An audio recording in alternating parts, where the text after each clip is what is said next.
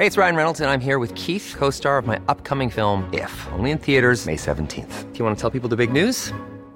All right, I'll do. Sign up now and you'll get unlimited for $15 a month in six months of Paramount Plus Essential Plan on us. Mintmobile.com slash switch.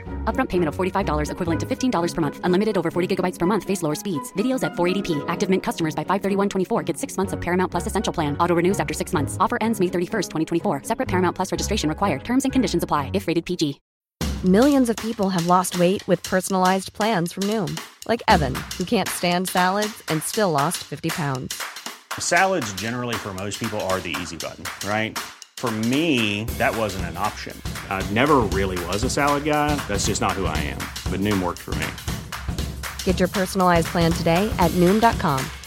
Real Noom user compensated to provide their story. In four weeks, the typical Noom user can expect to lose one to two pounds per week. Individual results may vary. Hiring for your small business? If you're not looking for professionals on LinkedIn, you're looking in the wrong place. That's like looking for your car keys in a fish tank. LinkedIn helps you hire professionals you can't find anywhere else, even those who aren't actively searching for a new job but might be open to the perfect role. In a given month, over 70% of LinkedIn users don't even visit other leading job sites. So start looking in the right place. With LinkedIn, you can hire professionals like a professional. Post your free job on linkedin.com slash achieve today. Hello. Bienvenidas y bienvenidos a Las Reinas Podcast. Yo soy Larisa y estoy muy contenta y emocionada de traerles historias de reinas reales y honorarias, famosas y no tan famosas. El día de hoy nos vamos hasta Normandía y les estaré platicando de la vida de otra mujer muy poderosa de la Edad Media. La llamaban la Rosa de Normandía por su belleza. Fue la esposa de dos reyes anglosajones y la mamá de dos reyes anglosajones. Tuvo tres coronas, ya que fue reina de Inglaterra, Dinamarca y Noruega. Esta es la historia de Emma de Normandía. Ahora, antes de comenzar, ya saben, a mí me gusta hacer algunas aclaraciones y empiezo con la primera, es que no soy historiadora, solamente soy fan. La segunda es, en el caso de este episodio, no voy a pronunciar probablemente bien nombres de ciudades, personas, etc. Así que de antemano me disculpo. Así que prepárense por favor una bebida, siéntense y acompáñenme mientras les cuento sobre la vida de esta mujer. Comenzamos. Les cuento que la inspiración de la reina de hoy se la debo a Netflix, ya que estaba viendo la nueva serie que sacaron que se llama Vikings Valhalla y fue de que, OMG, Emma Normandía, claro. Así que aquí está su episodio. Empezamos con un poco de contexto por si no saben quiénes fueron los normandos, los anglos, los sajones, etc. De hecho, esa es otra aclaración antes de empezar con la historia historia que quiero hacer. Van a ver varios como paréntesis culturales a los que voy a estar desviándome un poquito de la historia, pero les prometo que todo es relevante, ¿ok? Lo Pinky Promise, lo prometo. Comienzo. Vamos a empezar con la primera parte. ¿Quiénes eran los normandos? Se preguntan ustedes. Por si no sabían, los normandos eran los descendientes de los vikingos que se habían establecido en el noreste de Francia, en la región que se llama Normandía. ¿Ok? Este, también quiero comentar, eh, no sé si han visto la serie, la de Vikings o Vikingos, la primer parte, digamos. Eh, bueno, hay uno, hay un personaje que se llama Rolo. Este Rolo en la serie lo hacen duque. Ahora, como pueden ver en la serie o pueden leer si buscan información, los vikingos daneses llegaron a Francia, así se llamaba en aquellos tiempos, y llegaban y saqueaban y violaban y todo el show.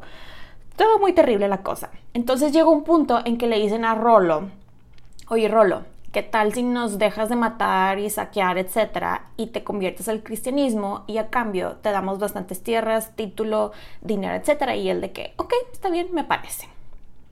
Digo, no fue el único que se quedó, Rolo, hablando de Rolo, se quedaron varios vikingos y ya se quedaron, habitaron la zona, la tierra, se convirtieron al cristianismo y ellos formaron los normandos, ¿ok? Y por el lado de los anglosajones, por si no sabían de dónde viene esa palabra, aquí les va así como la versión súper resumidísima de quiénes eran los anglosajones. Los anglosajones eran un pueblo que eran descendientes de tres pueblos diferentes, los anglos, los sajones y los jutos. Los anglos y los sajones provenían de distintas partes del actual territorio de Alemania, mientras que los jutos llegaron desde Jutlandia, que es una parte de Dinamarca. Ellos llegaron y conquistaron y colonizaron y estuvieron gobernando ahí por cientos de años, ¿ok?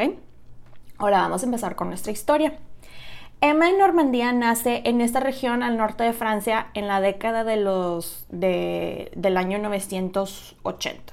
En algún momento de esa década nació. Este es otro caso que no tenemos una fecha exacta porque por lo mismo que son mujeres no se molestan en anotar cuándo, qué día, mes, etcétera nacen. Pero bueno, lo más probable es que haya sido en el año 984, otros dicen que fue en el año 987, entonces por ahí, ¿ok? En esa década.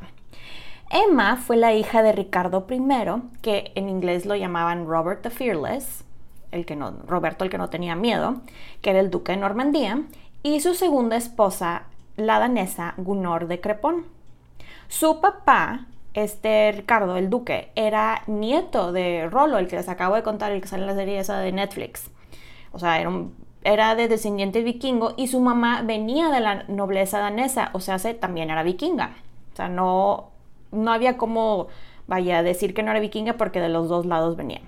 Cuenta la leyenda que el papá de Emma vio a una mujer muy guapa, bellísima, acá, cuánta cosa, y fue de que, cásate conmigo. Y ella, no puedo porque ya estoy casada, pero mira, déjame te presento a mi hermana. Ella es muy bella también. Y resulta ser que la hermana era Gunor. Y el de que la vio y fue de OMG, sí, ya, me caso con ella ya. Larga historia hecha corta.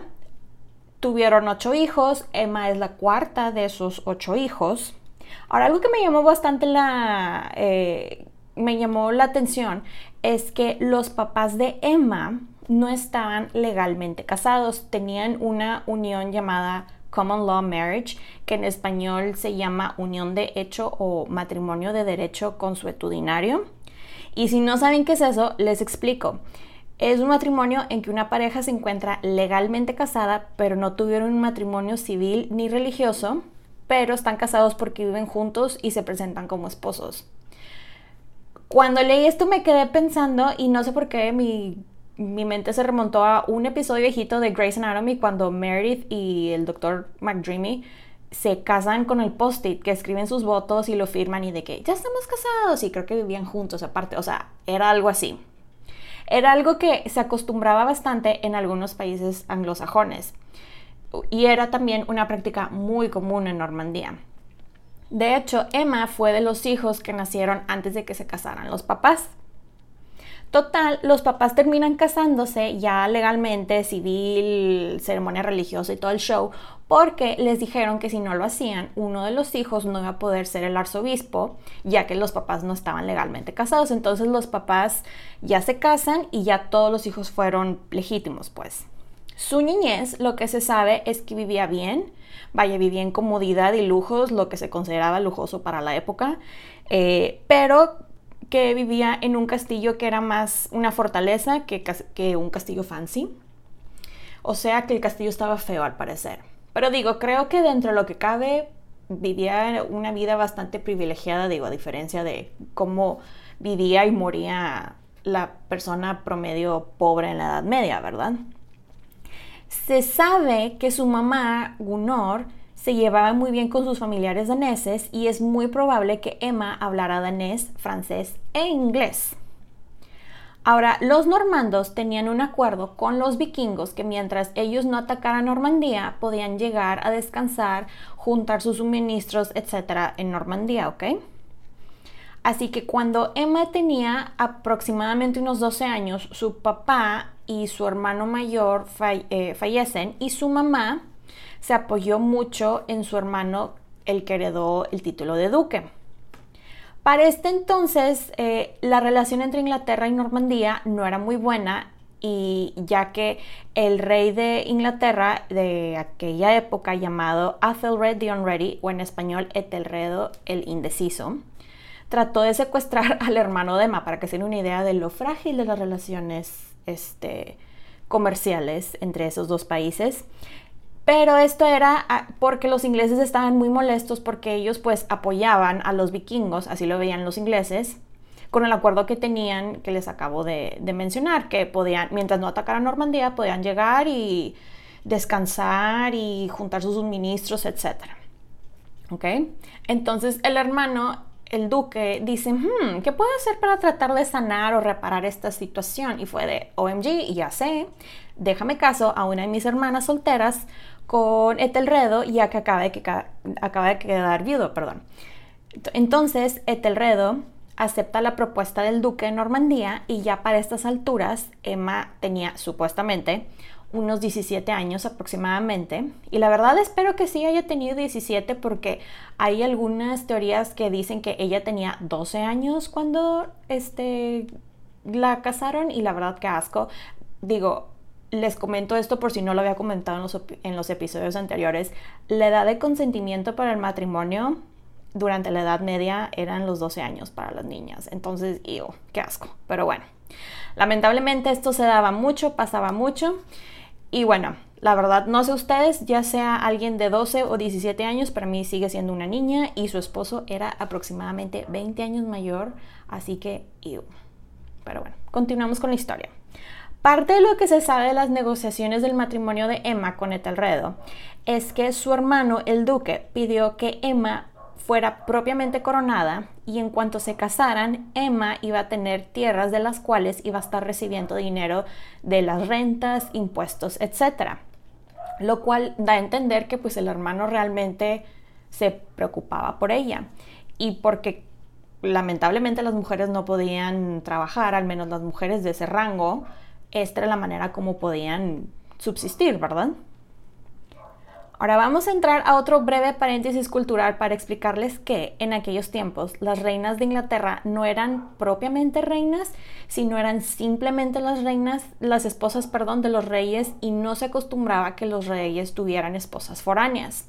Lo que hacían en aquellos tiempos para ganar popularidad con el pueblo era elegir a una mujer de una familia distinguida del área, pues, y casarse con ella y no la coronaban para que los demás las demás personas, las demás familias distinguidas no se enojaran, no se pusieran celosos y no empezaran a complotear en contra del rey.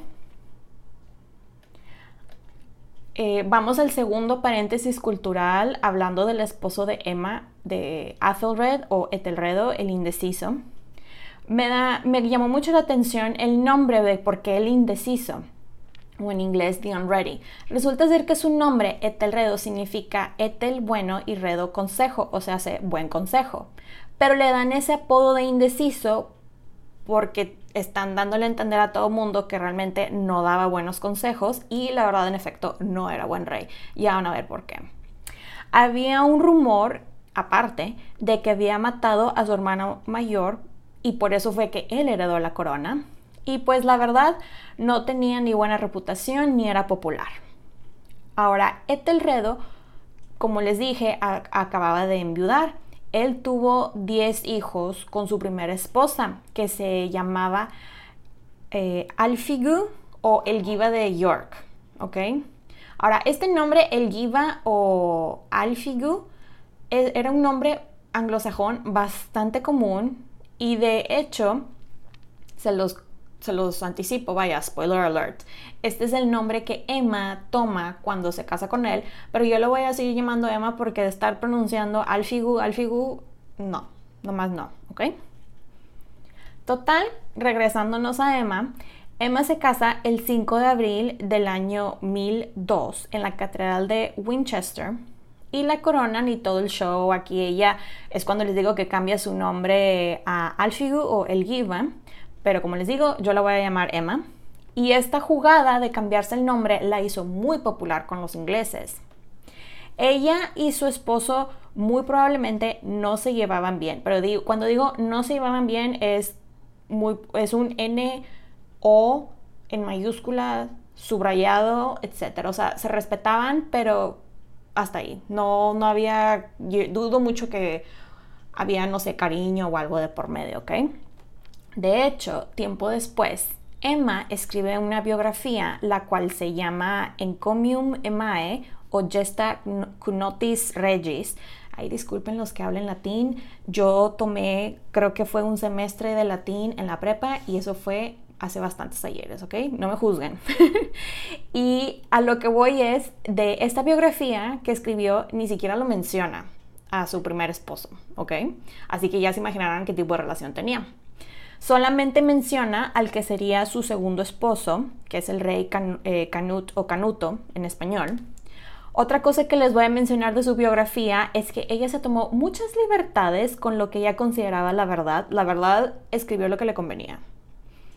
Eh, continuamos con la historia. Emma se la pasaba trabajando bastante durante su matrimonio eh, con Etelredo en donar dinero a las iglesias, restaurándolas, ayudando a los pobres y digamos que a mejorar la imagen que tenían los ingleses de los vikingos. De hecho, ella fundó la abadía de Einsheim, algo así se pronuncia. Ella dio a luz a tres hijos seguiditos. Su primer bebé en el año 1004 eh, fue una niña llamada Godgifu. La verdad no se sabe mucho de ella, solamente que estuvo casada dos veces. Su segundo bebé en 1005 fue Eduardo, quien después llamarían Eduardo el Confesor.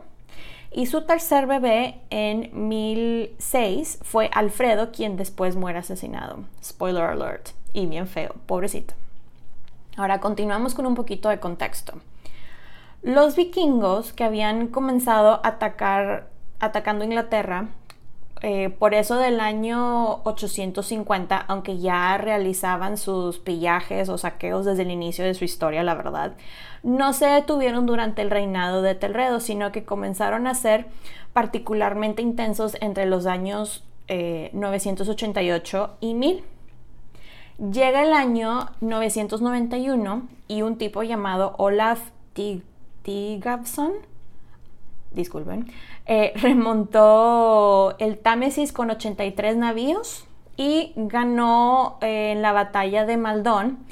Y después de esa batalla, Etelredo eh, tiene que pagar una cosa llamada Dangold, Dangeld, que significa tributo, y bueno, esto es lo que dice una crónica anglosajona de este año, que el tributo era aproximadamente 10 mil libras y después le fueron subiendo a 16 mil. Ahora, no sé cuál sea la conversión de libras en aquellos tiempos a las libras de ahorita, pero digo, estoy segura que era un dineral que les tenían que pagar como tributo. Y este pago de tributo se hizo tres veces. Ahora, esta fecha que les voy a decir es muy importante y ya van a ver por qué. Resulta ser que el 13 de noviembre del año 1002, que es el, día de San Bricio de Tours, se levanta el esposo de Emma y dice algo como, el día de hoy vamos a exterminar a todos los daneses del reino. Digo, no sé cómo alguien se levanta un día y decide cometer genocidio, ¿verdad? Pero esas fueron las órdenes que dio. No sé ustedes, pero eso me da Hitler vibes. Este evento se llama la masacre de San Bricio.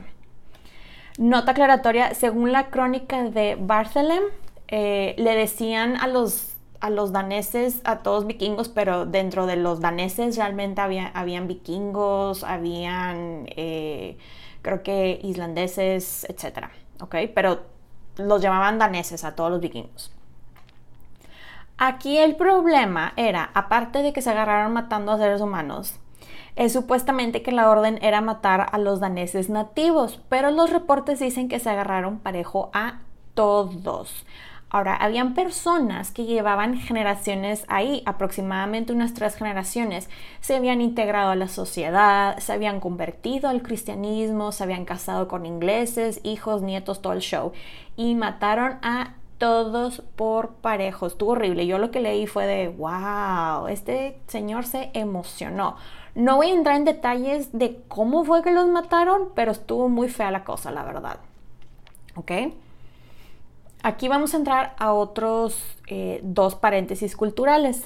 El primero es que hay una carta del año 1004 que se encontró en la cual Etelredo explica a una de las razones, justificaciones de su exterminio de los daneses y dice, y lo voy a citar, que los daneses habían brotado como cizaña entre el trigo, que al parecer lo que quiere decir es que ellos no pertenecían a esas tierras y por lo tanto tenían que irse. Y el segundo paréntesis que quiero mencionar, que es algo que me llamó mucho la atención y francamente me dio mucha risa, es, ahí les va, resulta ser que hay una crónica del siglo XIII que dice que una de las razones por las cuales tuvieron que matar a los vikingos y el tuvieron está como entre comillas muy acá, porque ahí se los voy a leer tal cual dice, ¿ok? Los daneses se hicieron demasiado aceptables para las mujeres inglesas por sus modales elegantes y el cuidado de su persona. Se peinaban todos los días según la costumbre de su país y se bañaban todos los sábados y hasta se cambiaban la ropa con frecuencia y mejoraban la belleza de sus cuerpos con estos actos, con lo cual menoscababan la castidad de las esposas. O sea, eran muy pulcros y usaremos la palabra guapos y por eso eran tentaciones para las mujeres. O sea, esa es una razón, excusa para andar matando a gente. ¿What? Eso fue lo que le dijeron a los soldados para que ejecutaran las órdenes del rey. O sea, ¿cómo? Yo sí me quedé de que, ¿qué? Pero bueno, digo, ya pasó, lamentablemente. Pero bueno, continuó. Digo, por si no sabían el cuento, eh, una persona pobre o común en la época en Inglaterra, pero en general en la era medieval, se bañaba una vez al año. La verdad, es muy asqueroso pensarlo ahorita, pero es cierto. Así que eso de higiene pues no era lo suyo. Al menos que fueras una persona rica y tuvieras los recursos, dícese una tina y gente que te llevara agua a tus tinas, pues la gente no se bañaba tan seguido, pero aún así no es excusa o razón matar a alguien porque es una persona limpia. Pero bueno, yo me quedé así de que qué cuando leí esto y dije, ok, ok. Pero bueno, continuamos con la historia de esta terrible masacre. Les prometo que es relevante. Pues todo esto, como se imaginan, hizo al rey increíblemente impopular. Y para su muy mala suerte, resulta ser que entre las miles de personas masacradas por Etelredo estaba una mujer llamada Gunhilda Haraldsdatter, quien era la hermana de Sven I, Sven Forkbeard. Este señor también sale en la serie, la que les digo, que era el rey de Dinamarca, junto a su marido Palik Tokaksson, quien era el Elderman o el conde de Devonshire y esta fue la excusa perfecta para Sven para atacar y exigir más tributos.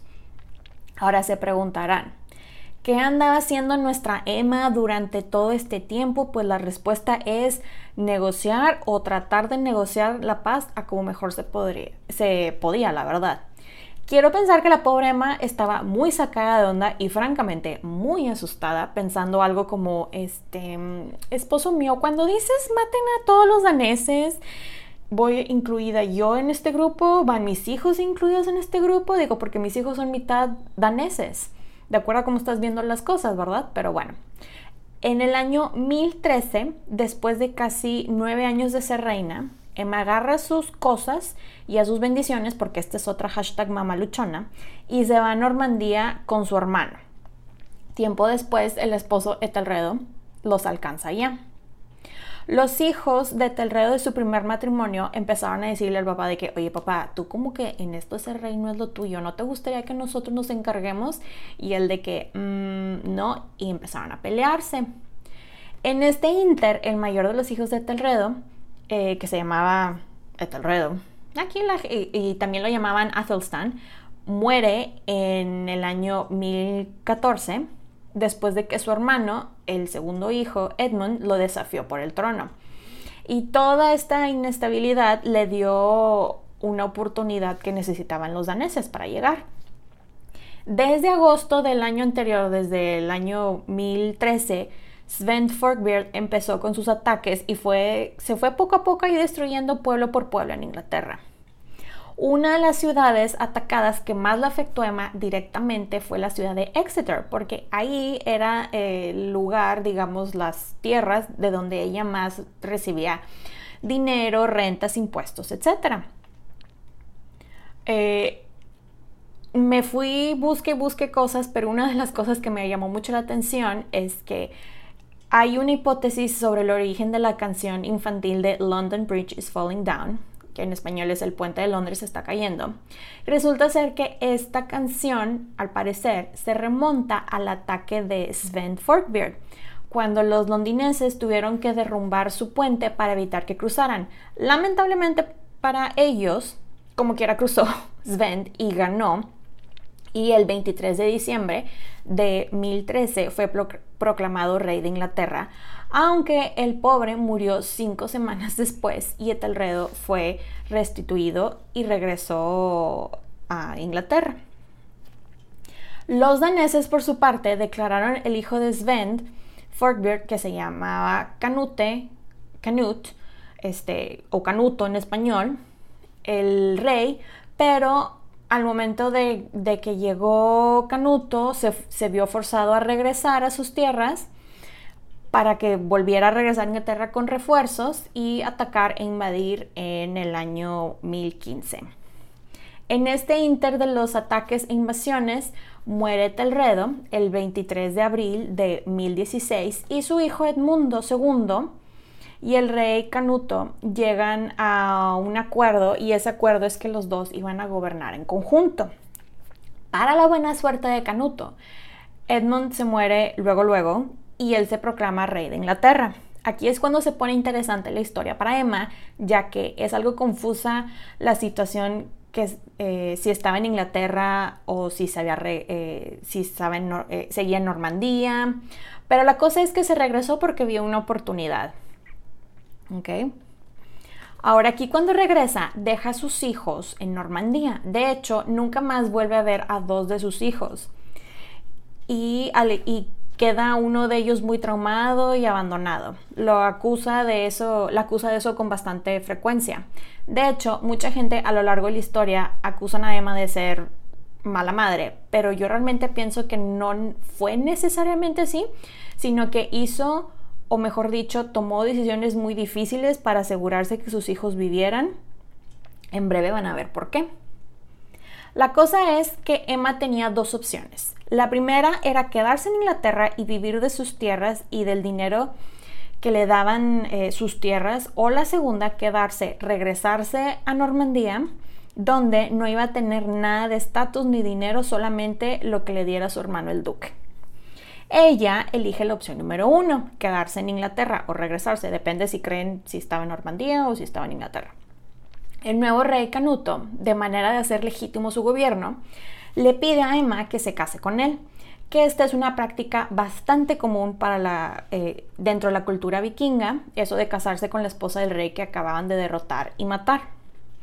Aquí hay un eh, pequeño debate con Canuto y este debate, perdón, detalle, este detalle es que Canuto estaba casado. Así es, como lo escuchan, él estaba casado con una mujer llamada Alfigu de Northampton, nuevamente con este nombre. Antes de que se casaran, porque sí se casan, Emma le dice, a ver Canuto, estas son mis condiciones para casarme contigo. Y estoy segura que él le dijo, ok, a ver, ¿cuáles son? Y esto es lo que le contesta Emma. No solo voy a ser tu esposa, sino voy a ser reina y voy a tener mi coronación y todo el show. Me vas a dar tierras y los ingresos que esas tierras generen. No vas a matar a mis hijos que estén en Normandía. No vas a apelar a tu ex esposa ni a tus hijos con ella.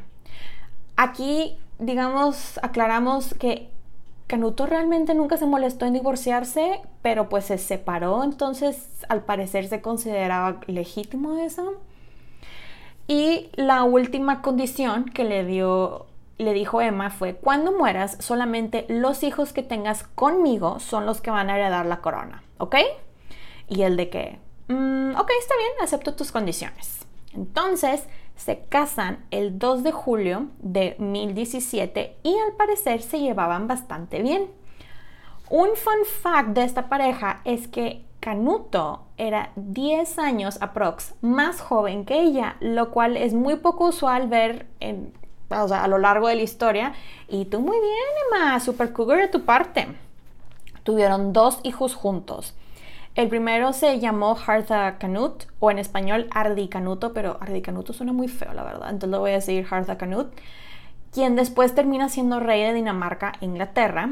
Y su segundo bebé fue una niña, una, eh, una hija llamada Gunhilda de Dinamarca, quien terminó siendo la primera esposa del emperador Enrique III del Sacro Imperio Romano.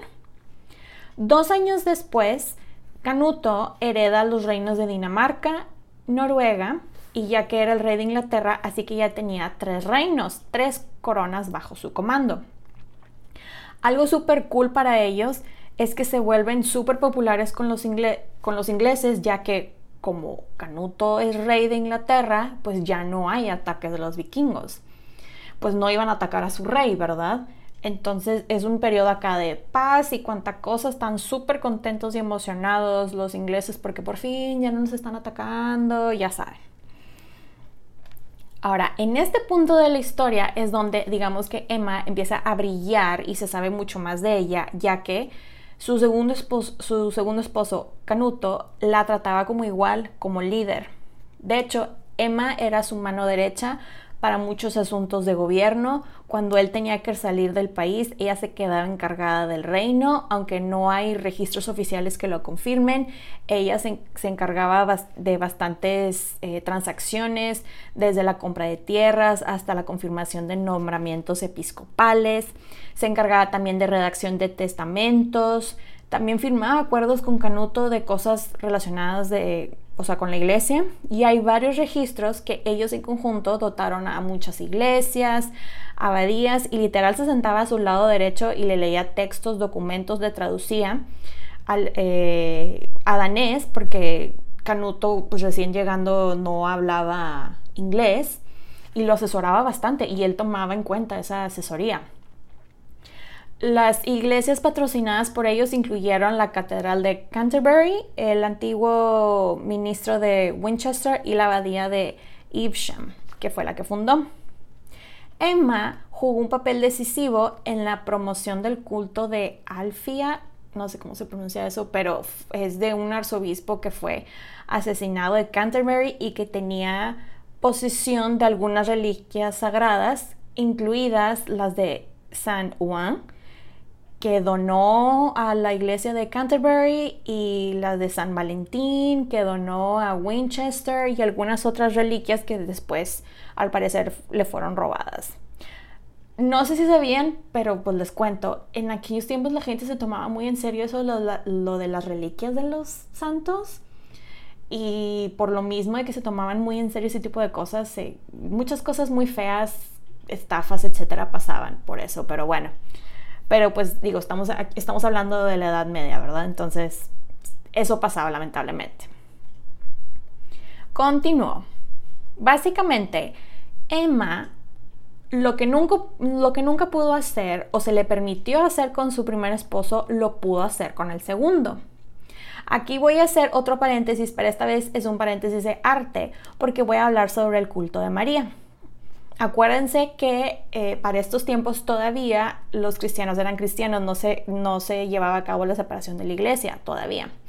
Entonces resulta ser que el culto de María como reina del cielo estaba ganando muchísima popularidad en este momento y este la representaron a Emma, de a Emma y a Canuto de forma artística como divinos que ya ven que en aquellos tiempos también los reyes se sentían divinos y por eso pues los dibujaron así, enfatizando su igualdad. Que también voy a aclarar, estas representaciones de Emma son las más antiguas de cualquier reina inglesa que hayan sobrevivido, así no hay ningún otro récord en la existencia que sea más antiguo que estos que hay de, de Emma, ever. En un dibujo Emma surge de la oscuridad de las reinas anteriores en una imagen que la equipara en estatura con Canuto, la compara deliberadamente con María por encima de ella y la ubica junto a María en el lado superior eh, derecho de Cristo. El culto de María Reina del Cielo fue de la mano con la creciente prominencia de las reyes inglesas en la tierra. Ahora se estarán preguntando, ¿por qué nos está mencionando esto? Pues y luego también se estarán preguntando, ¿qué importancia tiene esto? Pues la respuesta es, es muy importante y es tan importante ¿por qué? Porque estás poniendo a una mujer, a la, o sea, del lado derecho de un hombre, del mismo tamaño, la misma altura de un hombre lo cual habla de un término que sigue hasta esta fecha causando bastante controversia y este término es igualdad. Los ponen como iguales. Ella era considerada importante, ella era considerada igual. Tan importante que le dibujaron igual que a su esposo, lo cual creo que está de más decirlo, pero para la época era de que, ¿what? ¿Una mujer? ¿Qué? Igual a un hombre del mismo tamaño y todo. ¿Qué es esto? Si esto sigue causando controversia en estos tiempos, imagínense para el siglo XI, ¿verdad? Pasa el tiempo y no se sabe mucho de lo que pasó durante esos años, pero llega el año 1035 eh, y Canuto este, eh, muere de una enfermedad llamada y cerdicia. Eh, creo que en inglés se llama jaundice la enfermedad. Básicamente es una enfermedad que tienes un exceso de bilirrubina y esto hace que la piel y partes eh, blancas de los ojos se vuelvan amarillas. Ahí pasan muchas cosas, digo, yo no sé muy bien de términos médicos, ay disculpen si alguien del área médica escucha esto, pero bueno, se llama jaundice eso en inglés. Y su hijo, Hartha Canute, es proclamado rey. Emma le escribe a su hijo de que, oye, tu papá murió y necesito que regreses. Pero aquí hay un pequeño detalle. El problema es que Harthacnut estaba en Escandinavia en ese momento intentando asegurar su derecho a los tronos de Suecia, Noruega y Dinamarca. Y pues aparte, las cartitas se tardaban mucho en llegar en aquellos tiempos. Entonces, en ese inter, digamos que Emma queda como regente, entre comillas. Es lo que cuentan ciertos relatos. Aquí se pone interesante la cosa para Emma, ya que entramos en una crisis de sucesión slash herencia. Harthacnut es desafiado como el heredero por Harold Harefoot. Harold es el hijo de su papá eh, Canuto con Alfigu de Northampton, quien aprovechó que Harthacnut no estaba en Inglaterra y se presentó y autoproclamó como Harold I y fue apoyado por muchos miembros de la noble inglesa a pesar de que dudaban si era realmente hijo o no de Canute.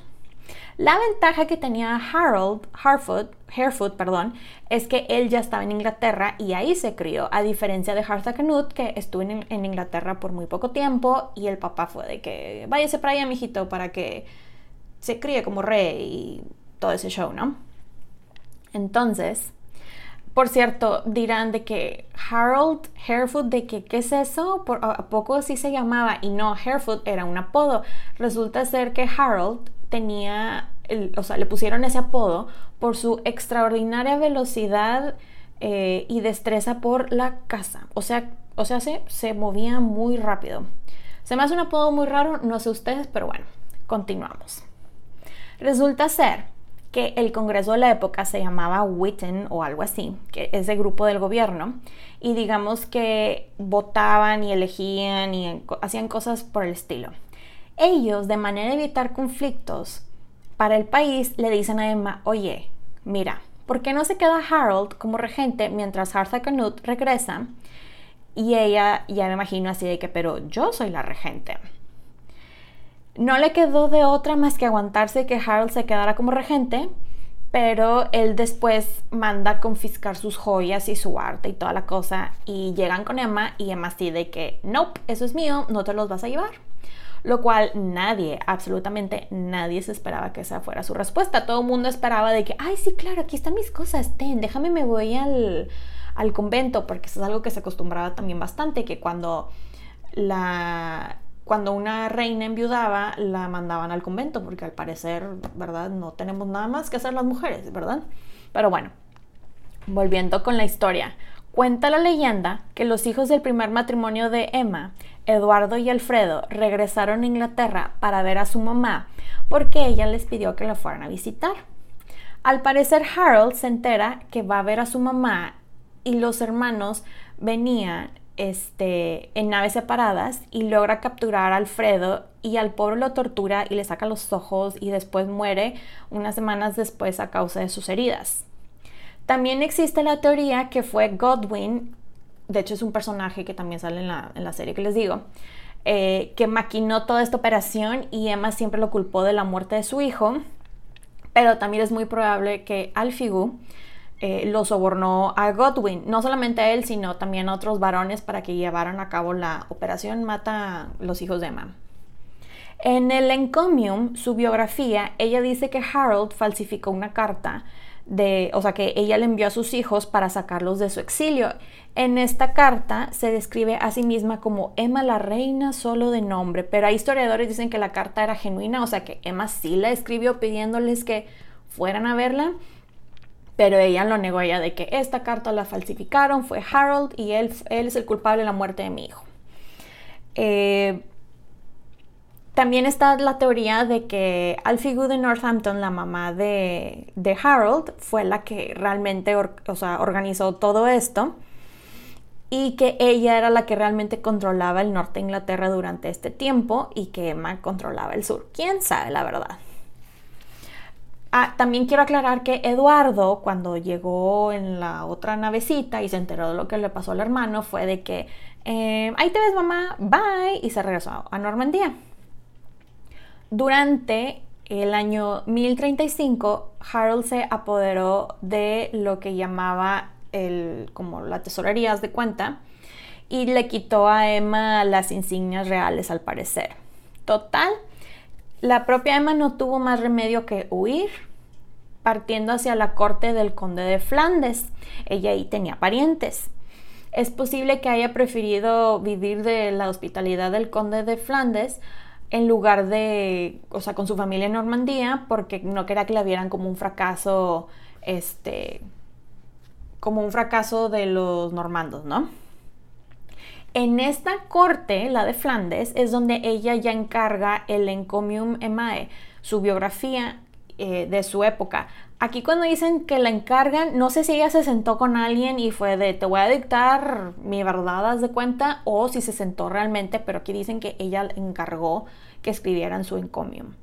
Pero bueno, ella en esta biografía enfatiza su papel como eh, partícipe del gobierno de Canuto, que era benefactora de la iglesia, el derecho de sus hijos al trono inglés. Y ella enfatiza a lo largo de su narración eh, su condición de reina, ella también se escribe como la dama, como reina madre, que de hecho el término reina madre al parecer es la primera vez que aparece en un texto como oficial y es la primera reina inglesa en recibir ese título.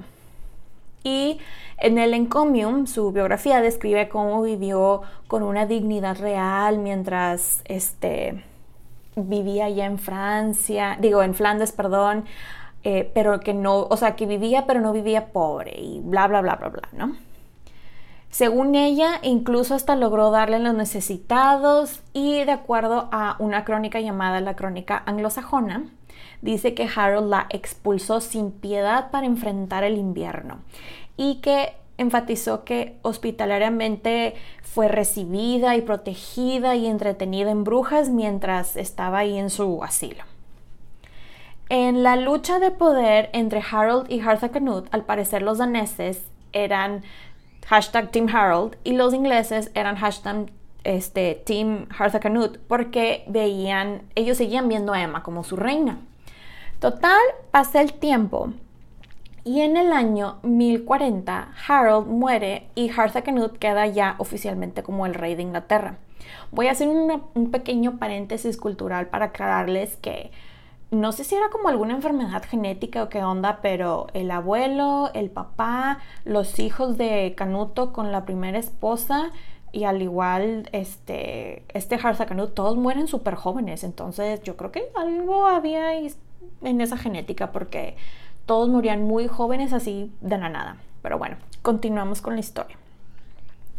Llegan Hartha y Emma a Inglaterra y lo primero que hace Emma es ordenar que saquen el cuerpo de Harold de la tierra y que lo decapiten. Guay, Emma. Digo, pues ya estaba muerto, ¿no? Pero según ella, su justificación era porque él había mandado matar a su hijo Alfredo. Total, coronan a Hartha y él confiaba bastante en ella, en su asesoría, tal cual había confiado su difunto esposo. Pero aquí después entramos en un pequeño problema. Al principio, Harthacnut no fue bien recibido eh, por los ingleses porque llevaba mucho, o sea, a pesar de que lo apoyaban, como que llegó y tenía otras ideas y como que no les gustó el show, entonces a Emma se le ocurre, porque de hecho lo escribió en su encomium, eh, que después de haber arreglado los asuntos en paz y denominados por el amor fraternal, le escribió a Eduardo y le pidió que viniera y le ayudara a mantener el reino. Entonces, básicamente, como les digo, se pone la cosa este, interesante porque pues aquí básicamente es, ¿qué tal si ustedes van a ser los dos este, reyes, pero yo voy a ser la tercera persona gobernando con ustedes? Entonces, em, también Harthacnut le dice a la corte normanda que si él muere sin tener hijos, que Eduardo, su medio hermano, iba a ser su heredero. Y lamentablemente, al poco tiempo, en el año 1042, Harthacnut muere en un ataque. Y el problema es que el hombre seguía soltero y sin hijos, entonces pues Eduardo fue coronado rey de Inglaterra, o sea, ya quedó oficialmente como el rey de Inglaterra. Aquí es cuando las cosas cambian drásticamente para Emma. Emma había tenido el control de la tesorería desde la muerte de Canuto también cuando su hijo Harthacnut gobernó, se encargaba de eso, pero llega Eduardo al trono y fue de, mm, no mamá, ahora me encargo yo de la tesorería, bye. Emma escribió en su encomium que Eduardo le, eh, se apoderó de todo tesoro que ella poseía y que no podía contar, y que realmente estaba sorprendida de que le haya quitado la tesorería. Dicen que Eduardo le reclamaba a Emma muchísimo que ella no la amaba, que lo había descuidado cuando él era un niño y que al parecer esto era puro chantaje y excusas para quitarle más propiedades a Emma, ya que partes de las propiedades que tenía Emma, él sentía que él como rey tenía que estar bajo su control. Eh, supuestamente Eduardo le dejó suficiente para que viviera, aunque ella decía que apenas estaba sobreviviendo con lo que le daba, bla, bla, bla llegó un punto en que Eduardo le dice, bye bye mamá, y la desterró, o sea, la mandó ahí a Winchester en 1043. Digamos que Eduardo tenía mommy issues, mal plan. Estaba súper traumado con su mamá de manera muy negativa. Pobrecito. Digo, de cierta manera lo entiendo, pero aún así es como de que ya, o sea, supéralo, ¿no? Pero bueno. Algo que es de saber de Eduardo es que Eduardo después es llamado Eduardo el Confesor, es el nombre más famoso, más común que se refieren a, Eduardo el hijo de Emma, y él fue en aquel tiempo el rey más viejo coronado a sus 38 años. Después a Eduardo lo hicieron santo en el año 1161 y su día, por si a alguien le interesa o le quiere rezar, etc., es el 13 de octubre. Eduardo, el eh, San Eduardo es, el, eh, es santo en la iglesia católica, anglicana, ortodoxa griega y ortodoxa rusa. Y yo, wow, cubrieron todas sus bases. Dije, ok, muy bien. Pasa el tiempo y en el año 1045 Eduardo se casa con Edith, la hija del conde Godwin, pero no tiene hijos y al parecer este matrimonio fue un super fail y terminó mandando a su esposa a un convento. Otra práctica muy común en la era medieval cuando querían deshacerse de las esposas era de que te al convento, cuando querían como tipo divorciarse. Pero bueno, Eduardo después, mientras Emma seguía en su exilio en Winchester, la acusa de estar teniendo una affair con el arzobispo de Canterbury. Claro que esto era súper mentirota y, lo, y la desafía a que pruebe su inocencia en una prueba de fuego.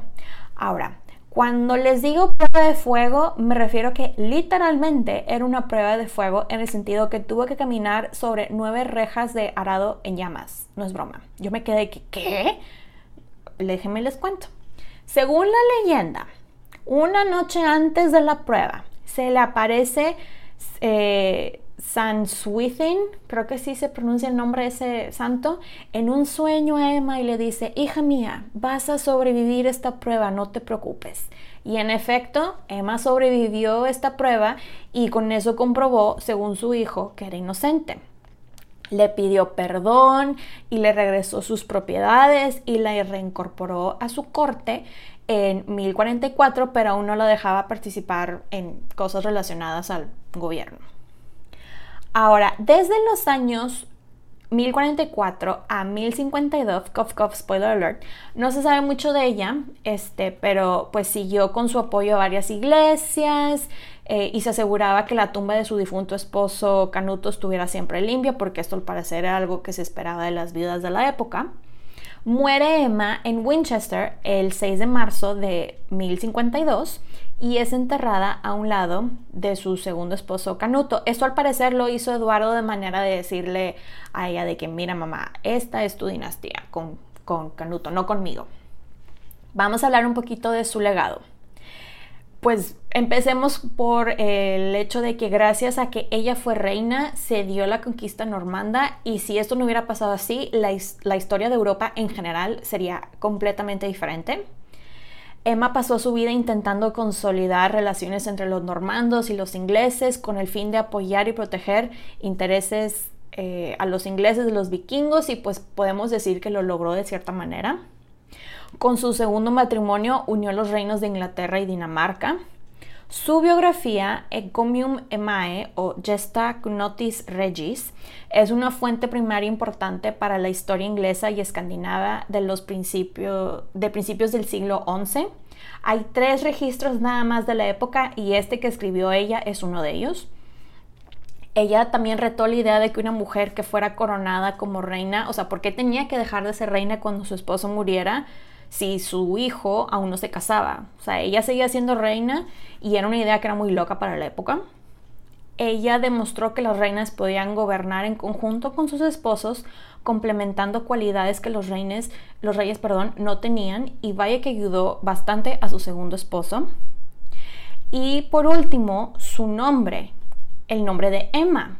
El nombre de Emma llegó a Inglaterra por ella, porque ella fue la primera persona en tener ese nombre en dicho país y de ahí tomó popularidad durante sus reinados y se quedó ese nombre. Termino este episodio con una cita de una crónica de la época que la describen como una figura dominante por derecho propio. Espero que les haya gustado este episodio. Pueden encontrar los episodios de las Reinas Podcast en diferentes plataformas como Spotify, YouTube, Apple Podcast y Amazon Music y también en mis diferentes redes sociales como Facebook e Instagram como arroba las reinas podcast y las reinas en Twitter. Muchas gracias por escucharme y por apoyar este podcast. Nos escuchamos pronto. Bye.